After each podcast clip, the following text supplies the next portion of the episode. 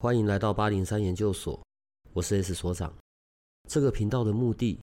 是要让正在神秘学上探索、找答案，或者感到好奇的人，可以有个经过筛选、安全并且中立的参考，也许可以找到解答，也或者是获得状况的解决。欢迎你在这里和我们一起接触神秘学里有趣的人事物吧。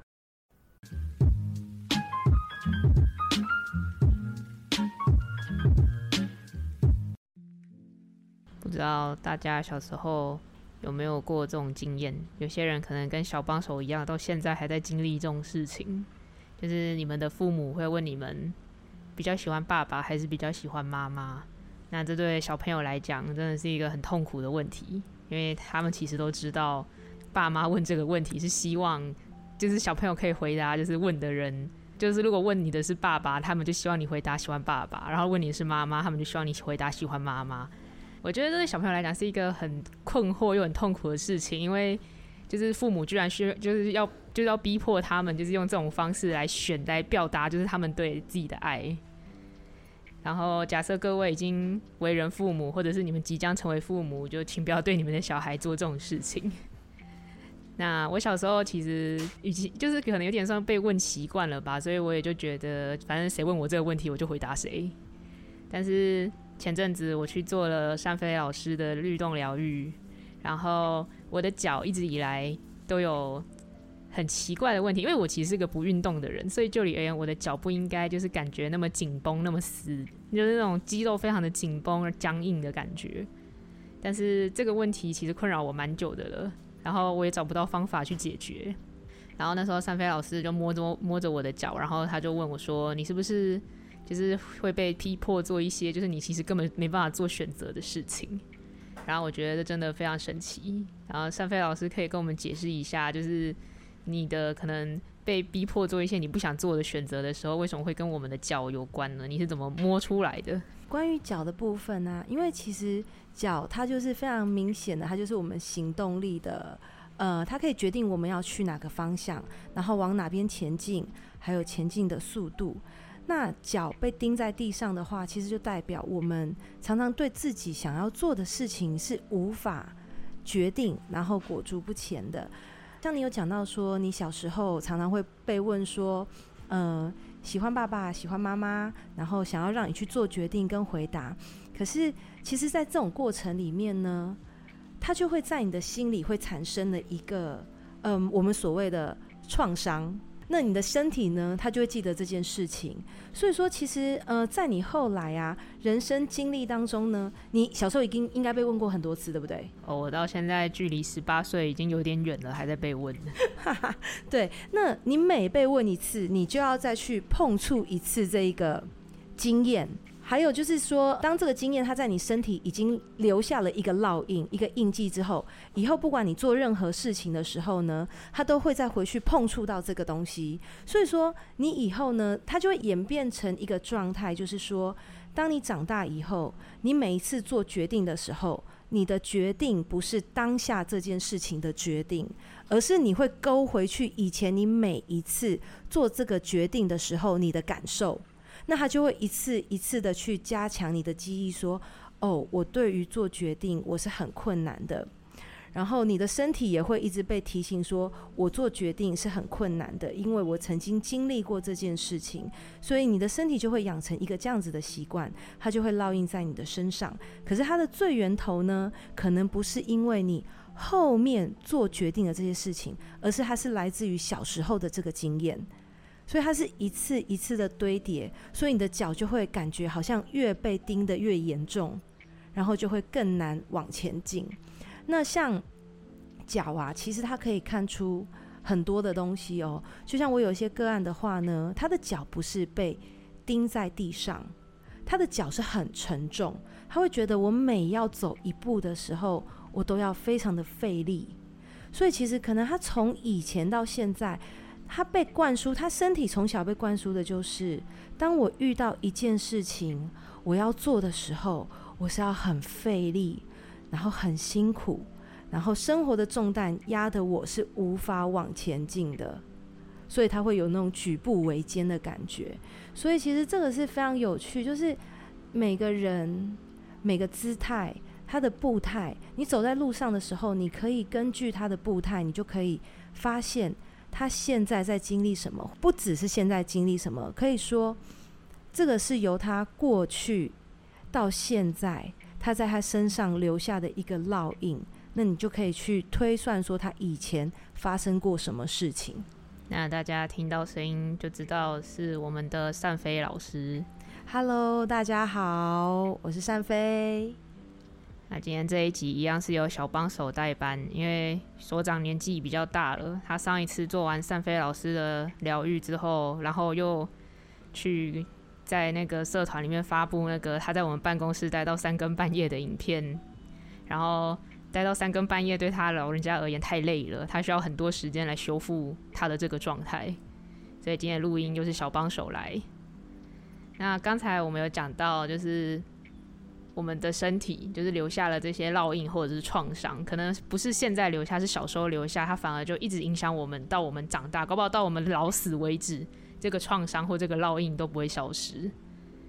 那我觉得很有趣的事情是，因为上一集就是善飞老师跟阿 B 老师那一集，我们有讲到业力，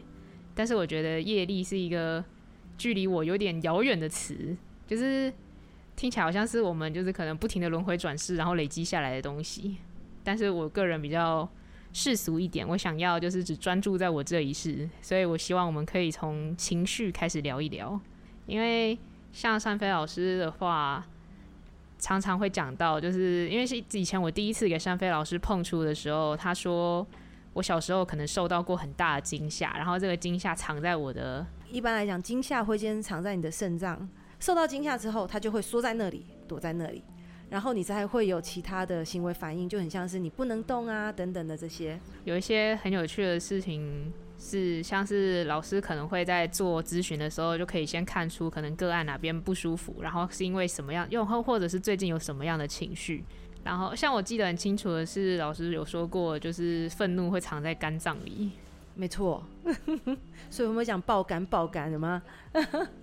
但是肝脏本身是一个就是没有痛觉器官，嗯，所以假设我真的好生气，然后我的肝已经快要爆了，可是我又没办法自己察觉，这是有可能的吗？这是有可能的，因为其实我们人的身体它是非常聪明，它有智慧的，它会选择，就是我们的身体呢，在遇到一些痛苦或不舒服，而且是长期的那种状况之下，它会调整成跟它。跟这些不舒服和平相处，所以说我们慢慢慢慢的就会麻痹了。那所以说，肝爆到已经快要爆肝的时候，你的肝都没有感觉，这是非常有可能的。因为肝它就是一个非常沉默的器官，它不会在这个地方呈现。你的肝不会有感觉，可是你的身体的其他的部分。它会一直用别的方式提醒你，说你的肝已经快要不行了，你的生气已经快要淹没你了。他会用别的方法去提醒你，可是我们就要更留心自己身体的反应，然后去觉察他在跟你说什么。那老师可可以跟我们举例一下，就比方说刚才我们讲到愤怒啊、惊吓啊，那如果假设我现在是很悲伤的话，悲伤可能会藏在哪里呢？悲伤基本上呢，如果一一般来讲的话，悲伤会藏在肺里。那可是，呃，在我自己的经验里面，有时候悲伤它不一定会，呃，其实我应该这样说哦，就是愤怒会藏在肝里面，惊吓会藏在肾里面，悲伤会藏在肺里面，其实它都是一个统瓜的一个概念。那基本上，它除了藏在那里之外，它会有一些其他的地方表露出来。那比如说像。悲伤最最主要会藏在肺里，可是你会去呃，我们在过程当中我们会去寻找让你悲伤的源头是什么？其实就是这些情绪藏在我们器官里面，都只是一个成因啦，就是那是最后的结果。但是我们还是要去找到，就是为什么我们会有那个情绪的原因，才能够真正的就是把那个地方疏通开来。就好像我的脚，如果我没有我不知道原来是因为。我小时候的这些经历的话，我大概去那个物理治疗所做几辈子的治疗，它也都不会好。另外很有趣的事情是，因为我刚刚讲到所长也有做嘛，其实所长是比我之前先去给善飞老师进行疗愈的。然后我我做完回来之后，所长就有偷偷跟我对一下答案。他就问我说：“诶，香妃老师在帮你做疗愈的时候，你是什么感觉？”然后我的感觉，这是我个人的哦，就是感觉很像是我不知道各位有没有做过，就是那种电疗，但是它不是像电疗那一种非常刺激的感觉，那个电流把你的肌肉就是抓住，然后又松开，就是有一点痉挛的那种感觉。它是非常温和的，像静电一样，但是又不会，又不是那种你碰到门然后突然被电一下那种惊吓感。就是非常温和的一个波长，然后打在你的皮肤上，然后非常的舒服。然后所长就用很不可置信的眼神看着我，因为根据他的说法，他感受到的是一种爆破的感觉。然后我就有点听不太懂是怎样，所以是你的那个皮肤底下有一堆小痘痘，然后他们都爆开之类的吗？香妃老师可以跟我们解释一下，就是我跟所长会有不同的感受的原因，是因为性别吗？还是因为年纪？就是因为每个人的状态都不一样，那每个身体其实它的，呃，它的感受都会不同。那这些东西，这些感受都来自于你从以前到现在的经历。那就像，呃，小帮手呢，你的身体你会感觉到有非常轻微跟温和的电流感跟温热感，其实那是因为你的内在其实有一个小小的你。然后这个小小的你，外面它包着一件很大的衣服，那那个衣服可能就是你用来保护自己，让自己觉得舒服跟安全的。那所以说，当我在碰触你的时候，会先碰触到的是这一层衣服，那它会透过这一层衣服才会碰触到真正的那一个你。那在你身上，我要做的工工作哦，就是帮你这个衣服慢慢的、慢慢的把它脱掉，让它越来越薄，然后让里面的你是越来越大的。所以你的感觉会是比较轻微跟温热，那甚至你的身体会比较需要的是更多温暖的感觉。所以说你的身体会感受是比较偏向于这个部分哦。那这是跟我们自己内在的一个状态有关。那所长的话呢，因为他的整个人的状态就等于是绷在那个皮里面哦。那那个皮下面呢，它有非常非常多，就像你所谓的一颗一颗的爆破这些东西。那这些东西是怎么来的？因为呃，所长呢，他是一个先呃先天下之忧而忧，后天下之乐而乐的人哦。就是所以说，他会把很多人的。烦恼跟这个是呃，就是可能对于家庭啊，对于工作啊，对于很多接触到人的这些压力，他会全部拿来放在自己的身上。所以那些所有的爆破的东西呢，很多大部分都是来自于他背负的这些情绪能量跟压力。那我们在做的呢，是要透过他的皮肤，然后把这一层呃这一层压力，每一个在他身上的这个压力。把他让他一个一个的呃破掉，然后让他知道说，其实你是可以不用承担这么多的。其实这些东西好，他呃有些事情他的任务已经过了，那你是可以把它放下的。那我们就是可以借由这样子的方式去安抚他，跟他说这些东西我们要把它还给原本的主人，有点类似像这样子的感觉，就是你们的感受会有所不同。其实那是因为你们身体。的质地跟你们的内在的状态是不一样的，那他们在你身上呈现就会是不一样的感受，比较像是这样子。但我没有想到，就是所长可以有办法，就是接受律动疗愈这件事情，因为他时常抱怨就是什么什么东西很娘之类的，然后他不喜欢。可是尚飞老师的那个。就是工作室非常的舒服，非常的温和，就好像做那种 SPA 按摩的那种地方。然后我就在想，他不会觉得这很娘吗？会很娘吗？我觉得进去之后，我的气场已经完全压过了那个娘的感觉了吧？没有，就是因为呃，在那个地方，我们要营造的是让人家一进来就可以感觉到放松跟舒服的感觉。然后至少你一进来的时候，你就会感受到。我在这里是安全的，这个是我的那个空间非常重要，要带给人家，就是你是安全的，你是私密的，你在这里发生任何事情都是被接纳的。你有任何的情绪，你有任何的心理的感受，你有任何的不舒服，你想要在这里表达出来，都是可以被接住的。这是我那里想要呈现的感觉。所以娘妈，我觉得我们用娘把娘这个字把它移开，变成是温暖这个字，安全安心这样子。对，没错。那时候我在给珊菲老师就是进行疗愈的时候，的确是一个非常温暖温和。并且感觉就是什么都能说出来，不会有人就是批评你、批判你这样子。对，因为其实呃，能够把所有的东西，就是你的情绪说出来，这是非常重要的一件事情，因为它已经压在那边很久很久。可是其实有的时候，我们只是需要一个被看见。其实看见就是疗愈的开始。当我们都不愿意看见它的时候，它其实是在那里一直。很痛苦的想要告诉你，让你知道。所以说，其实借由这个东西呢，它会引发，就是当我们都不去看它的时候，它会引发非常非常多的事件来到你的身边。它的目的就是要让你去看见，说我这个情绪它在这里，它是没有过的。那当你看见它的时候，你就会发现，我可以重新做选择。我们刚刚所说的这个，它。需要被看见的这个过程，如果你一直没有看见它，它就会演化成为我们所说的业力轮回。这个业力轮回呢，其实所谓的业力，呃，它会藏在我们身体的很多部位，包括我们的细胞。就是我们有常听到一句话：“一沙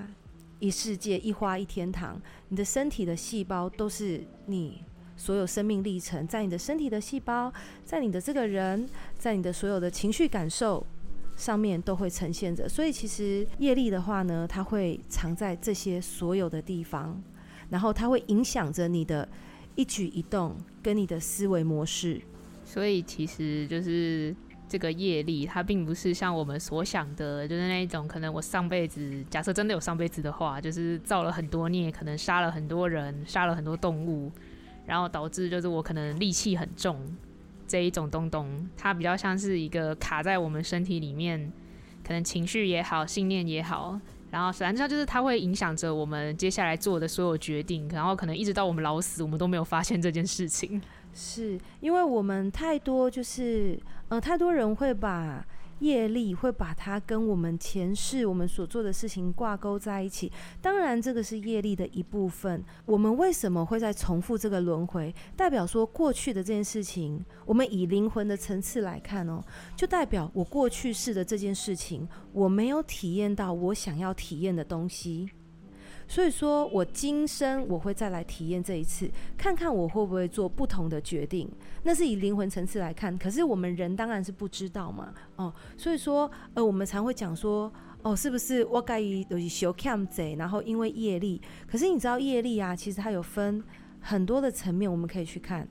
业力，它有分好的业力跟坏的业力。就像我们刚刚说的，前世这些东西，我想要再经历一次。那如果我可以去转化了。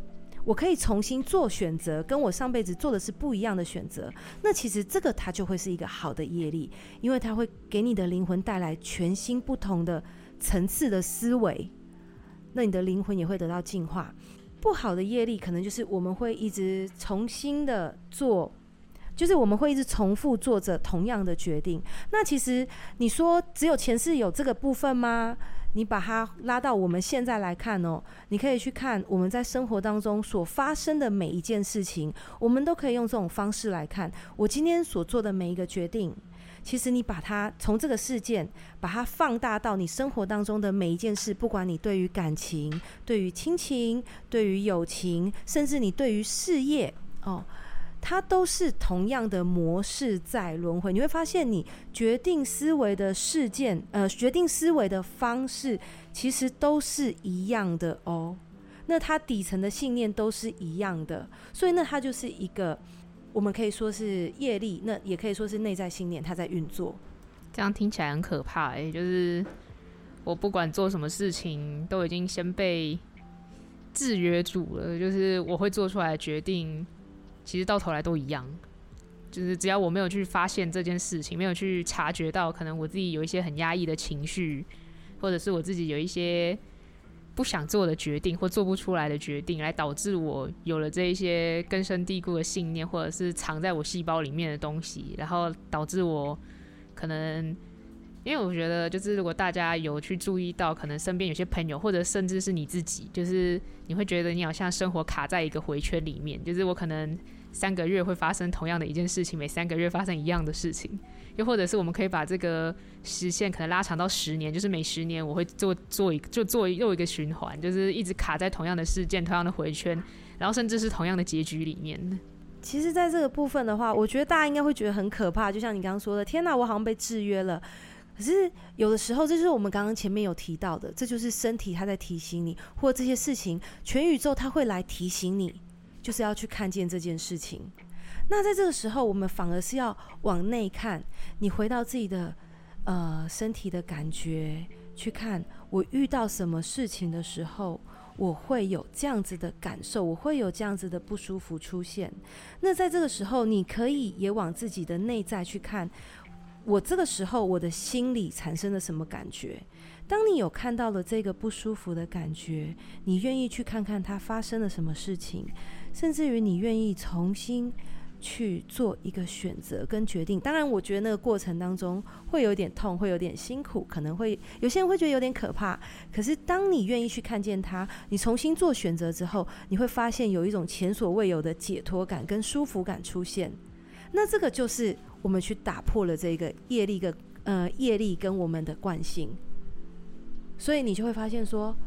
哦，原来这件事情可以不用这样子去做的，原来我可以不用被这个事情这样子影响。人的身体真的是很有趣的东西，说说东西是有点奇怪啦，但是就是真的很有趣，因为就像单飞老师讲的，就是我们的身体其实是很有智慧的。对，我们身体是非常的美妙的，请大家跟他重新连接好吗？太多人跟他失联了，都不知道他在说什么，然后把所有的不舒服都压抑下来。对，请大家好好的去看一下这个这个呃，我觉得宇宙创创造最有智慧的一个一个机体，好，请大家好好的跟他连接一下。那山飞老师有没有就是可能比较简单的、比较推荐的小小撇步？就是假设我们真的不幸跟身体失联了，然后我现在突然有意识到这件事情，就或者是我其实还没意识到这件事情，但是我希望我有办法去意识到这件事情，就是我们可以怎么做呢？其实我自己很常会带会带人家做的，然后包括我自己也非常喜欢的，就是腹式呼吸。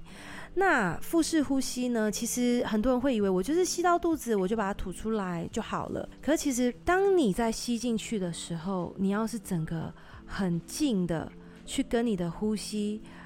呃，去感受它，然后进到你身体里的感觉，然后你就会发现说，当它经过你的身体的时候呢，你会发现有哪些地方是卡的。那你只要把气带到那个卡的地方，然后透过嘴巴把它吐出来，在一次一次的过程里面，你就会发现那个地方是越来越松动的，越来越舒服的。那这个的话，就是跟身体连接一个非常好的方式。那或者是，就像我们刚刚前面有提到，你的脚可能会很僵硬，那你可以去感受一下，哦，我在什么时候我的脚特别的僵硬？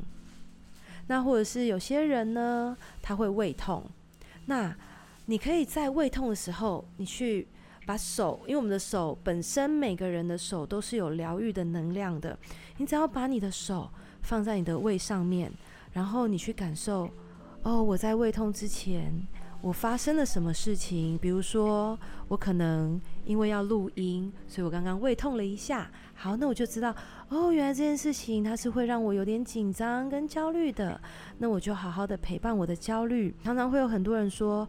要把那个焦虑压下来。那其实我们都知道，你越压，它其实它的反应反作用力是越大的，就很像是。在这个时候，有个人叫你闭上眼睛，就叫你不要去想红色的苹果，你的脑袋里可能就会出现一个红色的苹果，或一头。我跟你讲说，不要想红色的牛，你就可能会出现一头红色的牛。所以在这个时候，你想不要焦虑，其实你会看见的是焦虑，因为宇宙听不懂不要，它只会放大那个名词或动词，就是那个焦虑的部分。那在这个时候呢，我会建议大家，你还不如就让自己允许。五分钟的焦虑，好，我告诉我自己，这五分钟任何的焦虑、任何的情绪来，我都是可以接受的。我会好好的陪伴你，我会自己好好陪伴我自己。那你只要让这个情绪来，好好跟他共处五分钟，那这样子这个情绪他就可以让你，呃，你就可以让这个情绪过。甚至有些人他重复重复做了几次之后，他会发现说，原来我焦虑的不是这件事情，而是我以前。在做这件事情之前，我曾经发生了不好的回忆。这个过往的回忆，就是我可能在小学三年级的时候，我要上台演讲的时候，我非常的紧张，所以我上台演讲，我的效果非常不好。我下来被大家嘲笑，或者是老师就说：“你刚刚那个演讲讲的真的太糟糕了。”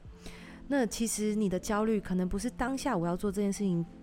焦虑不是这个事件焦虑，而是过去的创伤回忆那个事件引起你的焦虑。嗯，所以其实它的深层是有一点复杂的。那所以说，我们在这一次一次陪伴陪伴自己的过程当中，可能过去的那个事件它就会浮上来，让你看见说，因为你允许他，你愿意让他出来，他知道我出来是安全的，所以那个过去的创伤经验，它可能就会浮出来，让你看见。然后让你知道说，哦，原来这个部分，当我疗愈过之后，那这个这个行为，比如说，好，我要上台演讲这个行为，它就不不会再困扰我了。我可以帮他赋予一个全新的、快乐的、愉快的经验。我觉得刚才听到现在，我们讲到情绪会藏在那个器官嘛，然后业力可能会藏在细胞里，让我想到就是有一个类似的东东，就是脉轮。很有趣的是，我之前听过一个说法，就是说，如果你仔细去看，就是一些那个肚子大的叔叔们跟阿姨们，你会发现，就是男性跟女性，就是他们肚子大的部分是不一样的。因为好像说男性比较容易会大，就是你肚子上半部分，因为那边是太阳神经丛，就是情绪嘛。但是男性比较不太会，就是表达自己的情绪，所以就会压在那一边。而女性的话，则是会就是压在脐轮那里，所以女性会是肚子的下半部就是比较肥肥这样子。对，那我觉得这个东西啊，其实它非常的有趣，它跟我们的这个大的社会，好、它就是这个环境，这个社会，它赋予我们的信念有关。那像男生的话，很多他们都会在太阳神经丛的部分会很大。那其实很在这个这个嗯。这个大环境里面，其实很多男生他们是要背负非常多的现实的压力，然后经济的压力，然后负担家庭的压力。那所以说他们要承担很多责任。那很多在太阳神经丛其实藏着的呢，会是愤怒。所以他们可能对于这个世界，对于这个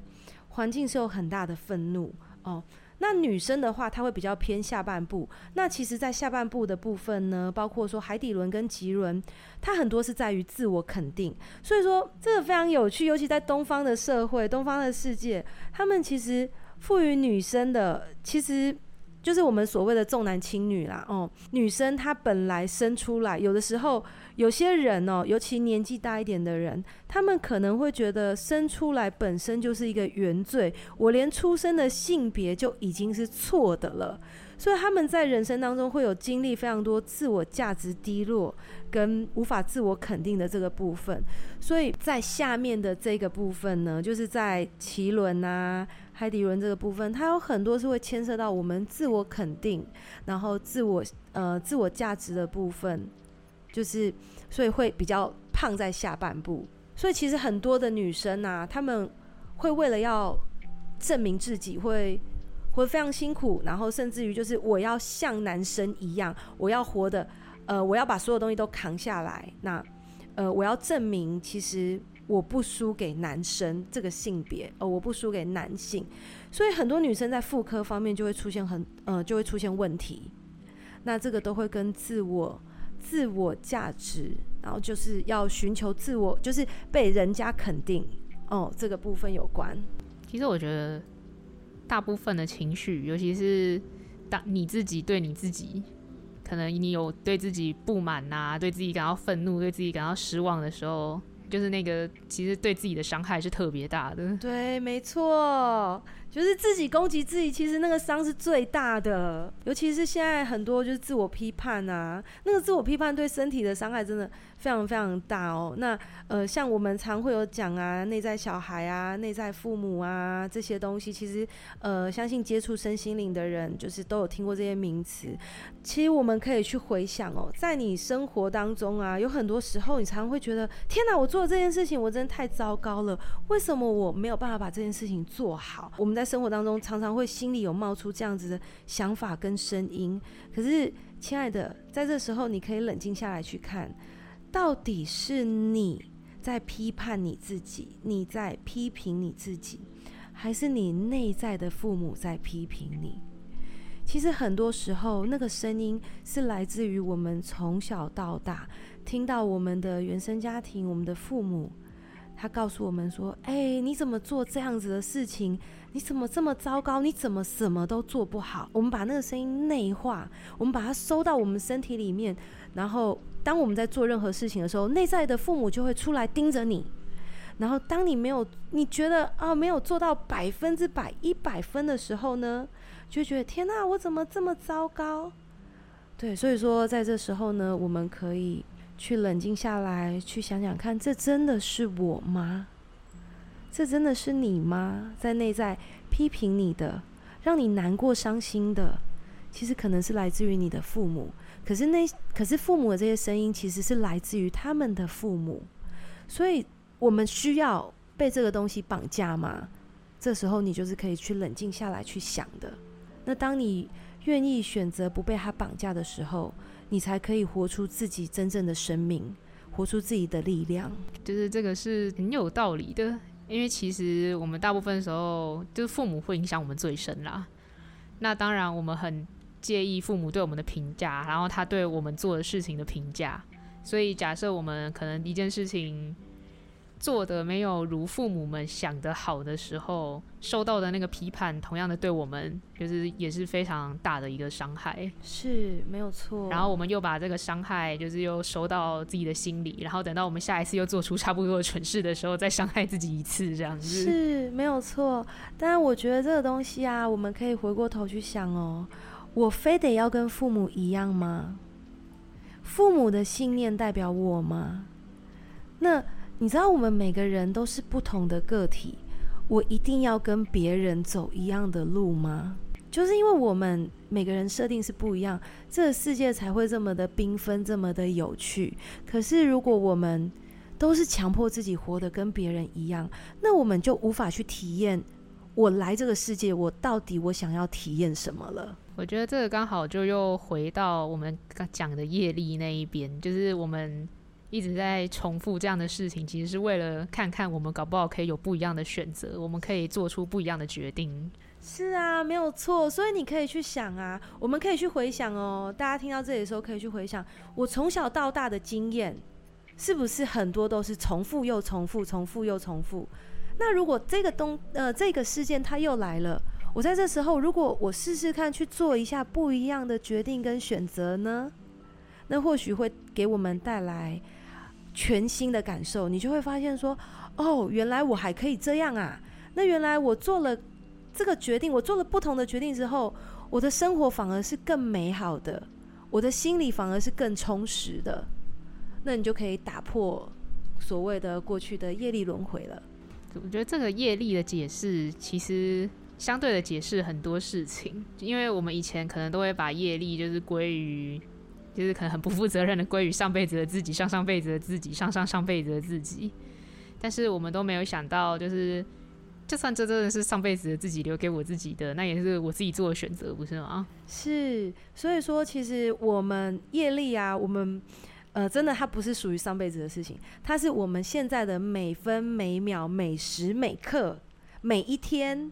我们所做的任何决定，它都有可能衍生成为一个业力，它是无时无刻在产生的，应该是这么说。那它也是无时无刻可以选择被打破的。所谓的业力呢，我们就讲过有有好的业力跟不好的业力。那如果你把业力往好的方向去看，它就是让你可以有一个全新的看见，看见自己的不同，看见自己可以做什么改变。不好的业力，它就是会让你一直重复、重复、反复同样的模式，同样前进这样。那我觉得大家不要把业力想的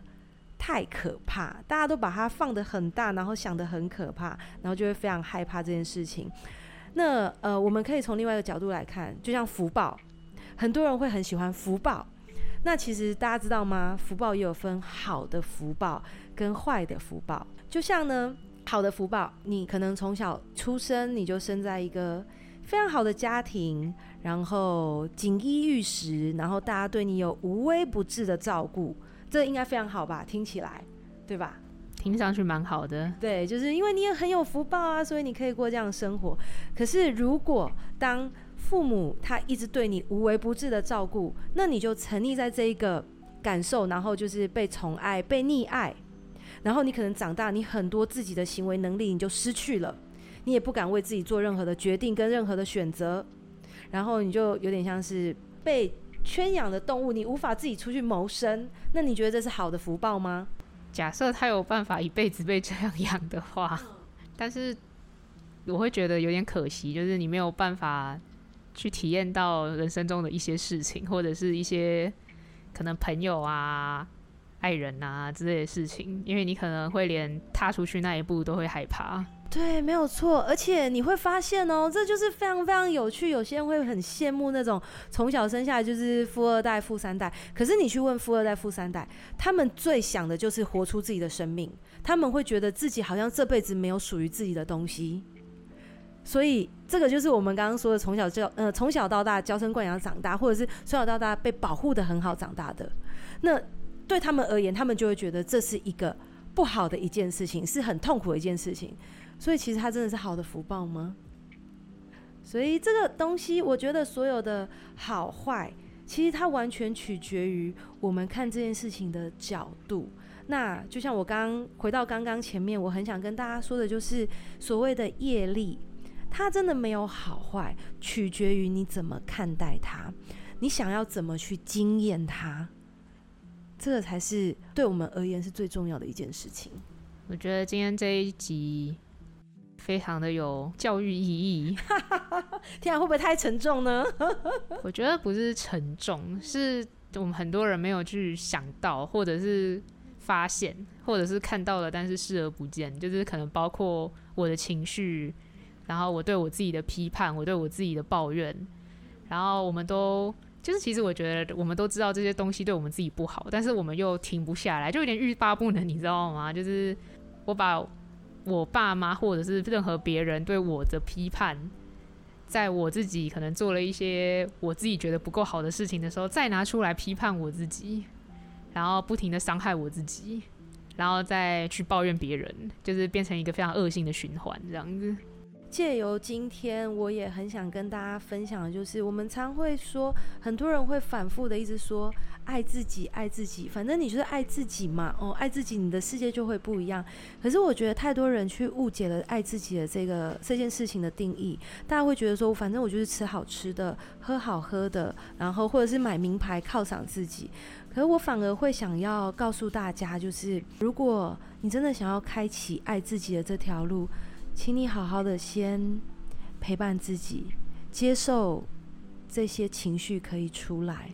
然后，嗯、给他一点温暖。当你可以给自己多一点点的温暖的时候，你就会发现，哦，原来这个世界并不如我们想象的这么的不舒服。嗯，这真的是很重要的一件事情。我也是最近才比较有所体悟吗。讲这个，讲这样讲好像有点太臭屁了，但是。我觉得很多人其实会就是太在意别人，然后太在不管是在意父母也好，朋友也好，甚至是根本和你无关的路人甲也好，但是他们都会忘记要去在意自己。是没有错，永远要记得自己的感受是最重要的，因为这都是属于你的灵魂想要体验的东西。那我们前面讲了一些就是比较有教育意义的话题。那我最后想要跟大家分享一下，就是我做完善飞老师的律动疗愈之后，首先第一个非常想要做的事情就是跑厕所，然后接下来就是很困。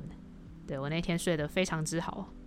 所以假设各位也想要体验看看，就是不管你想要体验小帮手的这个很温暖的波长的感觉，又或者是你想要体验所长那种爆炸的感觉。又或者是你觉得自己刚好有很多情绪说不出口，卡在身上，但是又很痛苦，都可以去找善飞老师，请他帮你松一下。对，而且那个感觉真的蛮舒服的。我不知道所长跟我是不是同一个感觉啦，因为听他讲爆破听起来就不太舒服。但是大家也可以在那个时候，就是好好的跟自己连接，去想一下，或者是去感受一下自己的情绪，然后一些比较深层内在的体验，这样子。那刚才就是善飞老师有讲到，假设我们想要跟自己连接的话，最简单快速的方式，他会带领就是做腹式呼吸。但是碰巧小帮手是一个非常不会呼吸的人，所以善飞老师可以带领我们一次腹式呼吸吗？好啊，没问题。那现在我们先把我们的双手哦放在肚子上，然后如果想要的人呢，可以现在先闭上眼睛。然后用鼻子吸气，在吸气的时候，你会感觉肚子慢慢的鼓起来，然后你的手会被撑起来，请你吸到最饱，好，饱到不能再饱，好，那现在用嘴巴慢慢的吐气，越慢越好。把气从肚子里全部吐出来，你会感觉肚子慢慢的消下去，很好。那我们再一次哦，用鼻子吸气，吸到肚子里，你会感觉肚子越来越鼓，手被肚子撑起来。在这个时候，你也可以把那个气带到你身体不舒服。堵塞的地方，然后再用嘴巴慢慢的吐，把所有不舒服、堵塞的能量透过嘴巴全部吐出来。那这就是大家每天在睡前都可以去做，可能做五个、做十个，它都是非常好的。甚至于在你感觉到有些焦虑、有些紧张、有些压力。或者是觉得有些愤怒的时候，都是可以去做的。好，那我们今天感谢善飞老师的分享与带领我们做腹式呼吸。大家如果有的时候焦虑了或紧张了，也可以尝试做一下，然后不要把那个负面的感觉压下去，因为你越压，它只会越膨胀，然后最后就会爆开。好，那今天谢谢大家，也谢谢善飞老师。好哦，谢谢亲爱的各位，再会喽，大家拜拜，拜拜。如果这个频道的内容对你有些帮助，那我们还有一个不公开的脸书社团，不定期的会有影片采访的直播或者线上活动的举办，每一天还会有奇门遁甲集市方的发布。你可以运用八零三研究所的官方 LINE@ 找到加入社团的入口。为了维持社团的品质，记得花一分钟完整的回答入社问题。里面也会有各个来节目的老师或者你需要的其他资讯。最后提醒你可以按下订阅与五星好评，这样你就不会错过每一集的最新内容喽。